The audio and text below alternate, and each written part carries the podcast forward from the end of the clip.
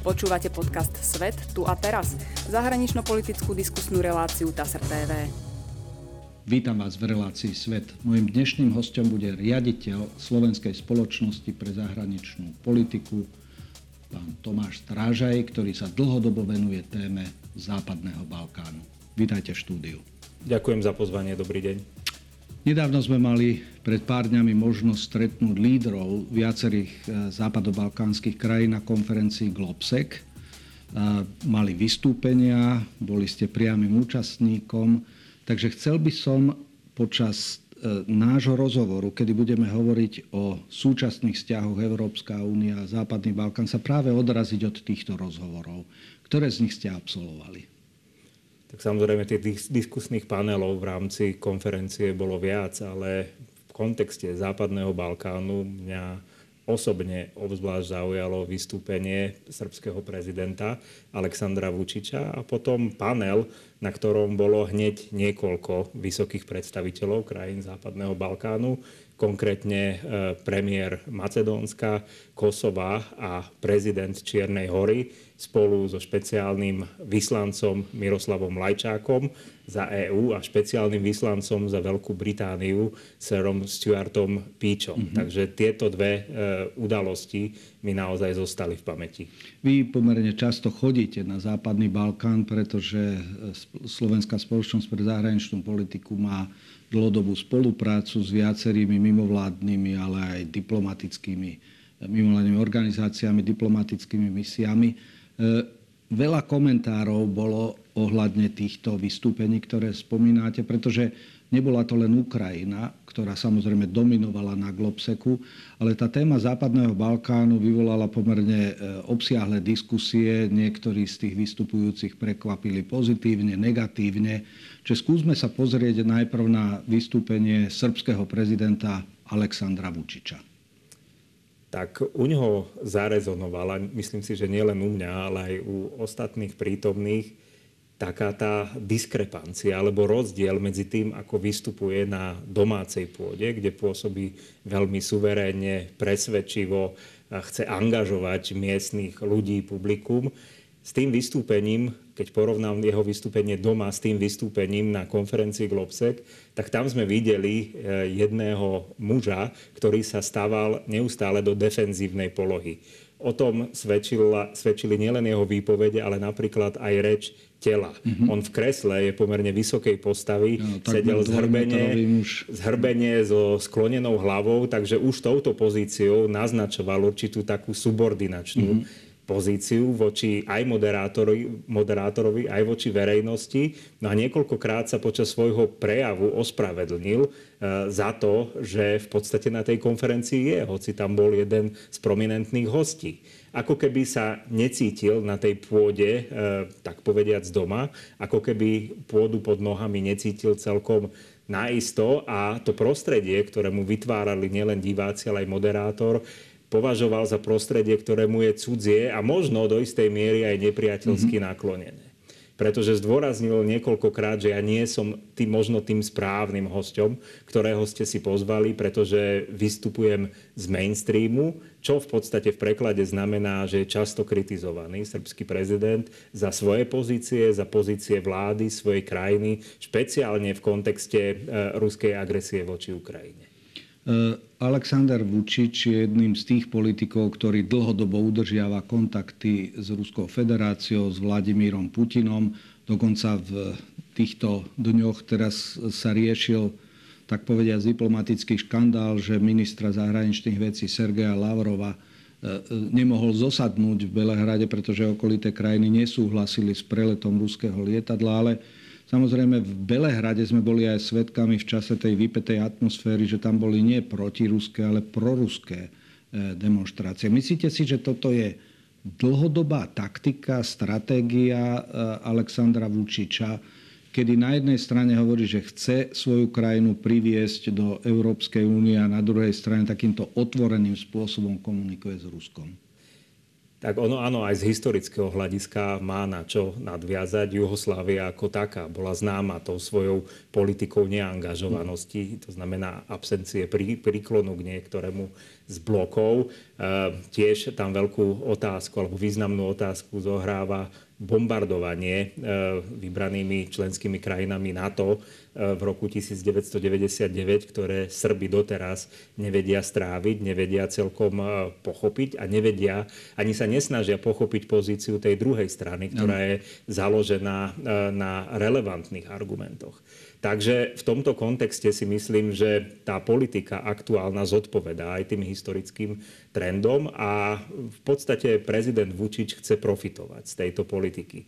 Chce mať na jednej strane lacné energie e, zo strany Ruskej federácie, chce mať niektoré investície do vlastnej ekonomiky, ale na druhej strane stále formálne aplikuje e, o členstvo v Európskej únii. Ale práve tie krízy, akej sme aj my v súčasnosti aktérmi, nielen svetkami, ale aktérmi, pretože vojna na Ukrajine sa nás týka bezprostredne všetkých, tak nie je možné takúto lavírovaciu pozíciu udržiavať do nekonečná, pretože do toho vstupujú aj hodnotové aspekty. Srbsko jednoducho bude si musieť v blízkej budúcnosti naozaj vybrať, e, kde tá priorita skutočne je. A e, tu si treba zadať otázku, do, ako môžeme my na strane Európskej únie alebo aj v Slovenskej republike Srbsku pomôcť prekonať možno tako, takéto lavírovanie. Mm. Pretože je treba dodať, že aj Európska únia a jej cvenk stratili mm. uh, dosť uh, veľa teda významu v očiach srbskej verejnosti, nielen politikov, ale aj verejnosti. Dokonca prvý raz v týchto týždňoch sa, sme sa dostali do situácie, kedy počet odporcov integrácie je väčší ako mm-hmm. počet stúpencov. A to je veľký výkričník aj pre EÚ. Áno. E, nadviažem na ten druhý panel, ktorý ste spomínali. Ja som tiež bol na ňom, kde vystúpili premiéry Severného Macedónska, Albánska, prezident Čiernej hory a náš diplomat v súčasnosti v službách EÚ Miroslav Lajčák a jeho britský, tak povediac, e, protiajšok. E, Srbsko je predsa len najväčšia z týchto šiestich e, krajín západného alebo štátov západného Balkánu a vo veľkej miere bude vývoj v Srbsku definovať aj celkovo dynamiku regionálnej spolupráce, vrátane tých integračných snažení.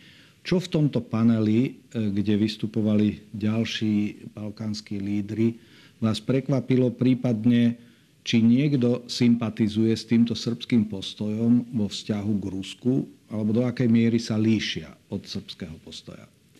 No práve tento panel bol zostavený z tých predstaviteľov, ktorých e, krajiny ktoré predstavujú, tak sú členskými krajinami NATO s výnimkou teda Kosovo, ktoré ale má jednoznačne prointegračné ambície, nielen pokiaľ ide o EÚ, ale aj o NATO. Takže tá pozícia bola diametrálne odlišná. Treba ale samozrejme rozlíšiť e, určitých e, politických matadorov, akým je čiernohorský prezident Milo Đukanovič mm-hmm. a napokon aj Alexander Vučič a e, macedónskeho, nového macedónskeho premiéra, ktorý nemá možno ešte ano. dostatočné skúsenosti a to isté platí aj o kosovskom premiérovi, takže retoricky možno neboli takí zdatní ako Đukanovič alebo Vučič, ale pokiaľ ide o hodnotové orientácie, o zaujatie zásadného postoja, tak tam jednoznačne deklarovali svoje prozápadné, svoje proukrajinské postoje.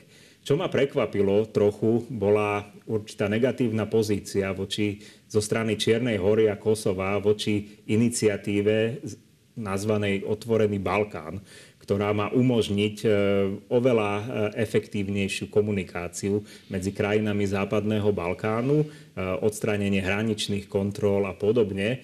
A argument týchto politikov z Kosova a z Čiernej hory bol, že berú túto iniciatívu ako niečo, čo nie je úplne v súlade s integračným procesom, ale by ho mohlo nahradiť. Mhm. Oni jednoznačne sa stávajú za to, že akékoľvek iniciatívy, ktoré budú sa v regióne odohrávať, sa musia odohrávať pod dážnikom EÚ a integračný proces je pre nich alfa a omega pre e, ďalší postup.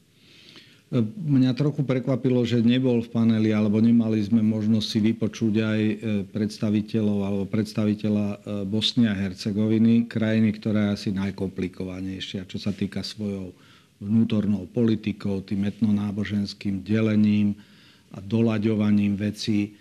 E, ale predsa to francúzske predsedníctvo v Rade Európskej únie, ktoré teraz máme ešte tento mesiac, stále akcentuje, že musíme sa ako Európska únia venovať Západnému Balkánu, aj keď tá kríza na Ukrajine v súčasnosti konzumuje takmer všetok čas, energiu, pretože dokončenie integračného procesu bez krajín Západného Balkánu e, si možno ťažko predstaviť. E, skúsme ešte spomenúť, aj keď tam nebol ten účastník, ale viem, že aj na, do, do Bosny a Hercegoviny naši predstavitelia pomerne často chodia vy sa tam angažujete prostredníctvom viacerých projektov odozdávania našich integračných skúseností.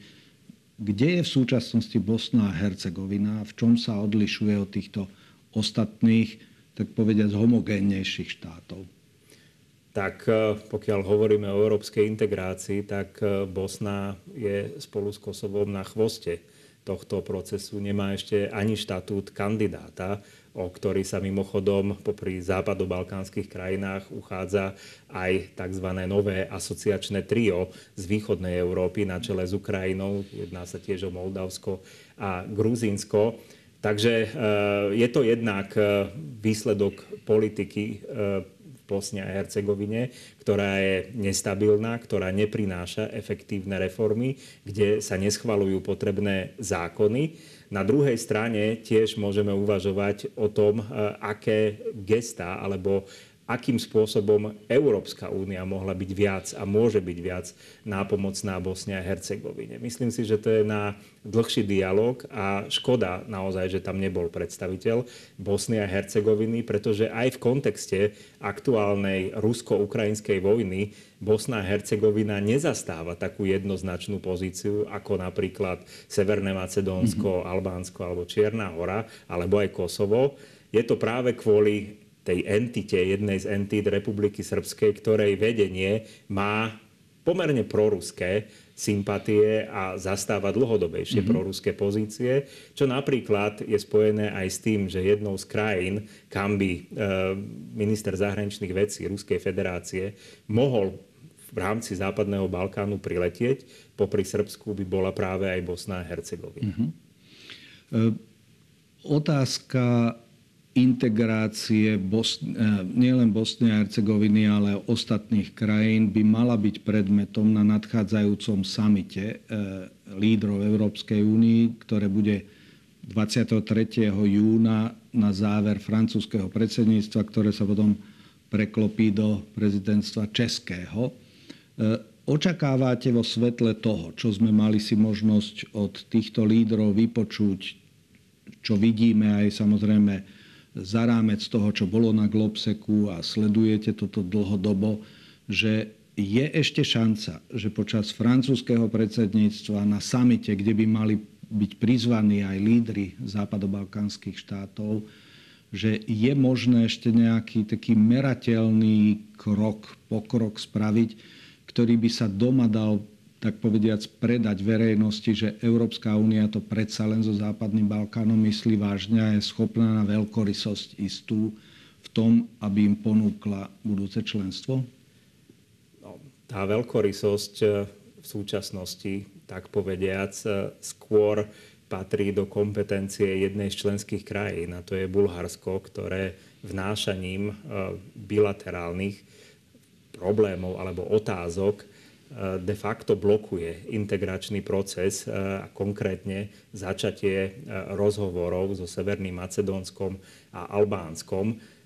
Nie som si celkom istý, či sa francúzskému predsedníctvu v Rade EU podarí zmeniť pozíciu Bulharska do konania sa samitu, pretože zostávajú fakticky dva týždne. Určitá malá šanca tam je, ale myslím si, že e, väčšia pravdepodobnosť je, že celú túto otázku zdedí české predsedníctvo a ono sa bude musieť pokúsiť s ňou vysporiadať. Táto otázka nás upozorňuje na to, na pomerne nepríjemný zjav v rámci Európskej mhm. únie, kedy jedna krajina môže blokovať nielen ďalšiu krajinu, ktorá sa usiluje o členstvo, ale de facto ovplyvňuje negatívne celý, celý proces, uh-huh. celý región. A to súvisí opäť s nami možno viac v rámci EÚ a s reformami spôsobu hlasovania, napríklad o otázkach zahraničnej, bezpečnostnej politiky a podobne, kedy by sme teda odňali jednotlivým krajinám právo veta a sústredili by sme sa na hlasovanie kvalifikovanou väčšinou napríklad. Takže v tomto kontexte je tu priestor väčší na úvahy ako na nejaké konkrétne kroky. Ako Nebojím sa, že na tomto e, samite neodznejú deklarácie. Mm-hmm. Možno e, budú podporené niektoré krajiny z hľadiska implementácie dôležitých reforiem, špeciálne Albánsko, Čierna hora, Severné Macedónsko, ktoré sa stávajú takými naozaj premiantami e, regiónu. E, pokiaľ ide o Bosnu a Hercegovinu, tak tam tých e, problematických otázok je toľko, že obávam sa, Jasne. že ani niekoľko samitov by mm-hmm. nám nestačilo na to, aby sme ich vyriešili. A pokiaľ ide o Srbsko, tak neviem, že či nenastal čas, aby sme neoddelili tú otázku, ktorú aj vy ste spomínali, že bez Srbska nie je možné pokračovať v mhm. integračnom procese, respektíve, že do akej miery Srbsko naozaj bude e, formovať celý integračný proces. Či tu naozaj nerozlišovať medzi jednotlivými krajinami, ich vôľou integrovať sa a pripravenosťou. Slovenská republika bude mať e, od tohto leta ročné predsedníctvo vo Vyšegrádskej štvorke aj v slavkovskom formáte Česko, Slovensko, Rakúsko, čo je dosť významný, e, významná šanca preto, aby Slovensko, slovenská diplomacia, ktorá je e, s ohľadom na krajiny Západného Balkánu vnímaná ako dlho, hráč, ktorý sa dlhodobo o región zaujíma, je vnímaný pomerne neutrálne.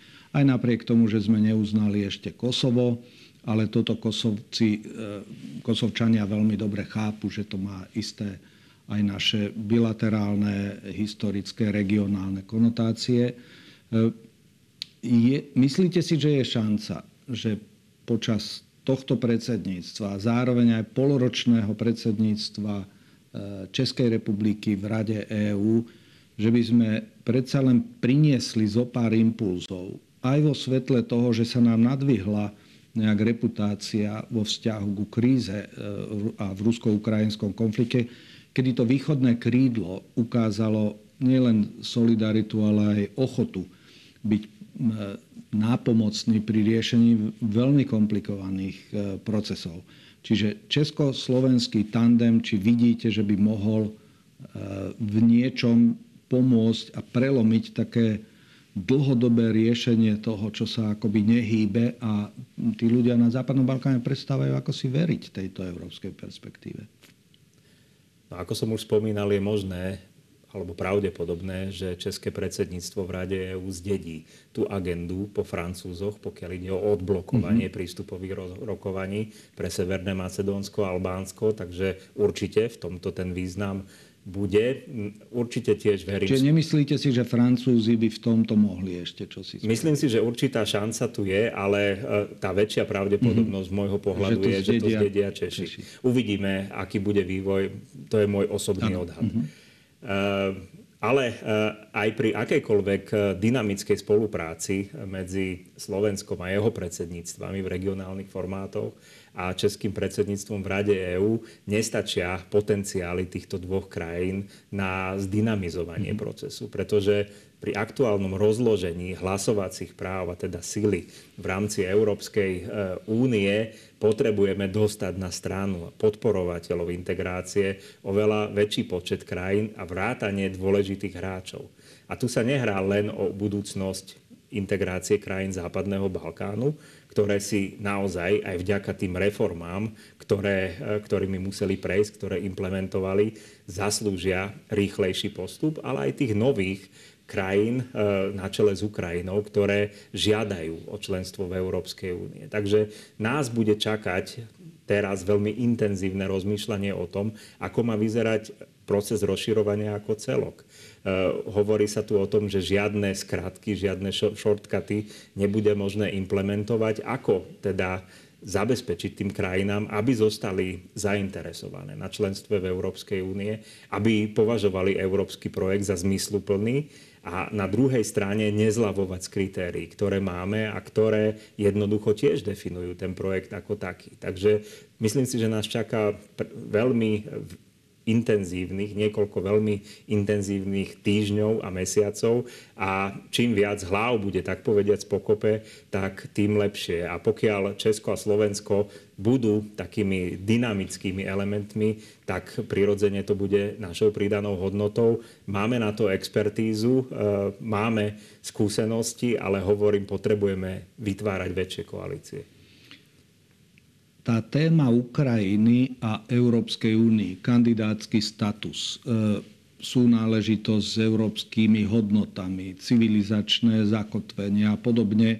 Posledné tri mesiace Ukrajinci ukazujú, že ako si vedia takmer vyvzdorovať to, aby Európska únia neprehliadala túto krajinu, aby neprehliadala to, že ak niektorá krajina chce vstúpiť a byť súčasťou, že Jednoducho netreba veľa byrokracie okolo toho, ale treba ukázať e, otvorenosť voči tomuto ťahu. E, nemyslíte si, že to, čo Ukrajinci ukazujú teraz a nastavujú nám zrkadlo, o čom je Európa, európske hodnoty, že by mohlo priniesť trochu premýšľania medzi európskych lídrov aj vo vzťahu k západnému Balkánu a premýšľať v, vo väčších kategóriách, pretože vplyv iných hráčov, Ruska, Číny, aj na e, Turecka, na za, región Západného Balkánu, jednoducho keď e, zaspíme tú dobu a klesne apetít pre vstup do Európskej únie, tak ako ste spomínali, že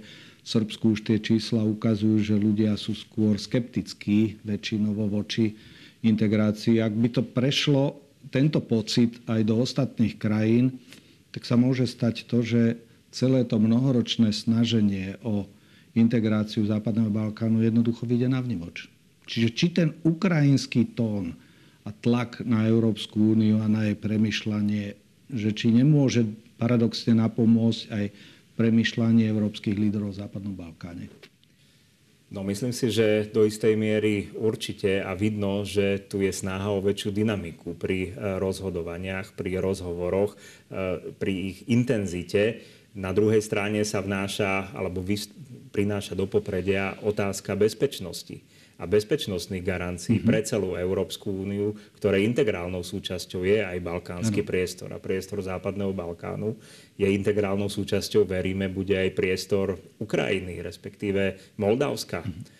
Takže v tomto kontexte je to určité e, novum, ktoré má pozitívny mm-hmm. vplyv, ak to tak môžeme povedať. Tiež si myslím, že otázka hodnot sa viac dostáva do popredia. Európskych hodnot, za ktorými, e, na ktorých je postavená európska integrácia a tým pádom aj proces rozšírenia. Na druhej strane sa trochu obávam a sú už aj určité signály z regiónu, kedy sa porovnávajú vojny, ktoré sa diali e, na území bývalej Jugoslávie v 90. rokoch s tým aktuálnym konfliktom. A tu naozaj si nemyslím, že takéto porovnanie je cestou, ako situáciu ovplyvniť alebo nebodaj riešiť, pretože tie konflikty sú neporovnateľné mhm. svojou intenzitou, svojim dosahom. Samozrejme, krajiny Západného Balkánu si prešli ťažkou historickou skúškou a nikto nespochybňuje utrpenie, ktoré sa tam udialo, ale konflikt ktorý sa deje v súčasnosti na Ukrajine, kedy suverénna krajina bola napadnutá svetovou mocnosťou, ktorá sama budovala systém mm-hmm. medzinárodného práva, medzinárodných inštitúcií je absolútne nová situácia, ktorá má dosah nielen na Európsku úniu, ďalších hráčov, ale aj na krajiny Západného Balkánu a región ako taký. Takže opäť to nie je len otázka pre nás, ale aj pre regionálnych lídrov, uvedomiť si, kde chcem vidieť svoju krajinu o 5, o 10 rokov, kto mi zabezpečí bezpečnostné garancie, mm. prosperitu a kde hodnotovo náležím. Pokiaľ tieto otázky si nedokážu adekvátne doma zodpovedať, tak eh, im v napredovaní do EÚ nepomôže žiaľ nikto. A Určite by sme nad nimi nemali lámať palicu ani v takomto prípade, ale na druhej strane všetkými prostriedkami sa dotiahnuť, niekoho, dotiahnuť do, tak povedať, do klubu niekoho, kto tam ísť nechce v súčasnosti, tak možno tiež nie je úplne najlepšia Jasne. cesta. Preto hovorím, že možno by bolo dobré rozlišovať medzi jednotlivými krajinami, medzi ich e, kompatibilitou s hodnotami Európskej únie, s ich reformami a na základe toho sa rozhodovať. Úplne záverečná otázka sa týka úlohy Spojených štátov v celom tomto procese, lebo Slovínsko, Chorvátsko, dve krajiny bývalej Jugoslávie sú aj v Európskej únii, aj v Severoatlantickej aliancie. Niektoré z tých krajín Západného Balkánu sú už e, v NATO. To znamená, že tak povedia, cez túto jednu transatlantickú organizáciu sú už zakotvené do toho západného bezpečnostného systému, aj keď nie politicko-ekonomického. E, kde vidíte v súčasnosti úlohu Spojených štátov a spolupráce medzi Spojenými štátmi a Európskou úniou pri tých reformách a približovaní krajín do západného spoločenstva? Tak bez toho, aby sme sa museli vrácať nejako výrazne do minulosti, tak vidíme, že bez aktívneho angažovania sa Spojených štátov by neprišlo k završeniu toho balkánskeho konfliktu možno tak skoro, ani tak razantne, mm-hmm. ako tomu, ako tomu bolo. E, Spojené štáty sú aktérom, ktorí pôsobia stabilizujúco v regióne. Myslím si, že možno treba ošetriť niektoré dielbu kompetencií v niektorých procesoch, čo sa ale tiež deje. Mám na mysli teraz pôsobenie práve Miroslava Lajčáka mm-hmm. ako špeciálneho vyslanca pre dialog medzi Belehradom a Prištinou a jeho náprotivka zo Spojených štátov eh, Escobara, mm-hmm. pretože aj Spojené štáty majú záujem na pokračovaní tohto dialógu a určitý čas trvalo, kým si zladili, tak povediať, noty. Ale eh, pokiaľ sa tie noty zladia a pokiaľ príde k spolupráci, tak tam vidím veľmi vítanú synergiu, ktorá sa týka bezpečnostných garancií a napokon aj prosperity celého regiónu a celého transatlantického priestoru. Takže so Spojenými štátmi určite e, tak povediac problém mať nebudú ani lokálni mm-hmm. predstavitelia a nemala by ho mať a verím, že ani nemá ani Európska únia. Skôr nám robia vrázky na čele aktéry ďalší, ktorí e, vidia v tomto priestore určité vákum, či už bezpečnostné príležitosť na svoju ekonomickú politiku a to je predovšetkým Rusko a, a Čína a do istej miery aj Turecko, mm-hmm. ktoré, ktoré ste spomínali. A tu sa musíme zamyslieť, ako e, rozvinúť a zintenzívniť dialog s našimi balkánskymi partnermi, či už na úrovni EÚ alebo NATO, aby jednoducho sme ten priestor eliminovali na minimum, alebo prípadne e, ho eliminovali úplne. Mm-hmm. Ďakujem veľmi pekne za tento obsiahlý rozhovor a vhľad do veľmi zložitého regiónu, ale mimoriadne dôležitého pre celkovú stabilitu, bezpečnosť na európskom kontinente a ukončení toho sna o rozšírení Európy a vytvorení priestoru stability, mieru. No a zároveň, že sme mali možnosť uzavrieť aj jednu dôležitú časť, ktorá možno ani v médiách tak nezaznela, tému Západného Balkánu, ktorá na Globseku rezonovala, pretože tá e, agresia Ruska na Ukrajine jednoducho konzumovala aj mediálny priestor, aj množstvo expertných diskusí. Takže ešte raz ďakujem pekne a veľa šťastia pri vašej práci na Západnom Balkáne.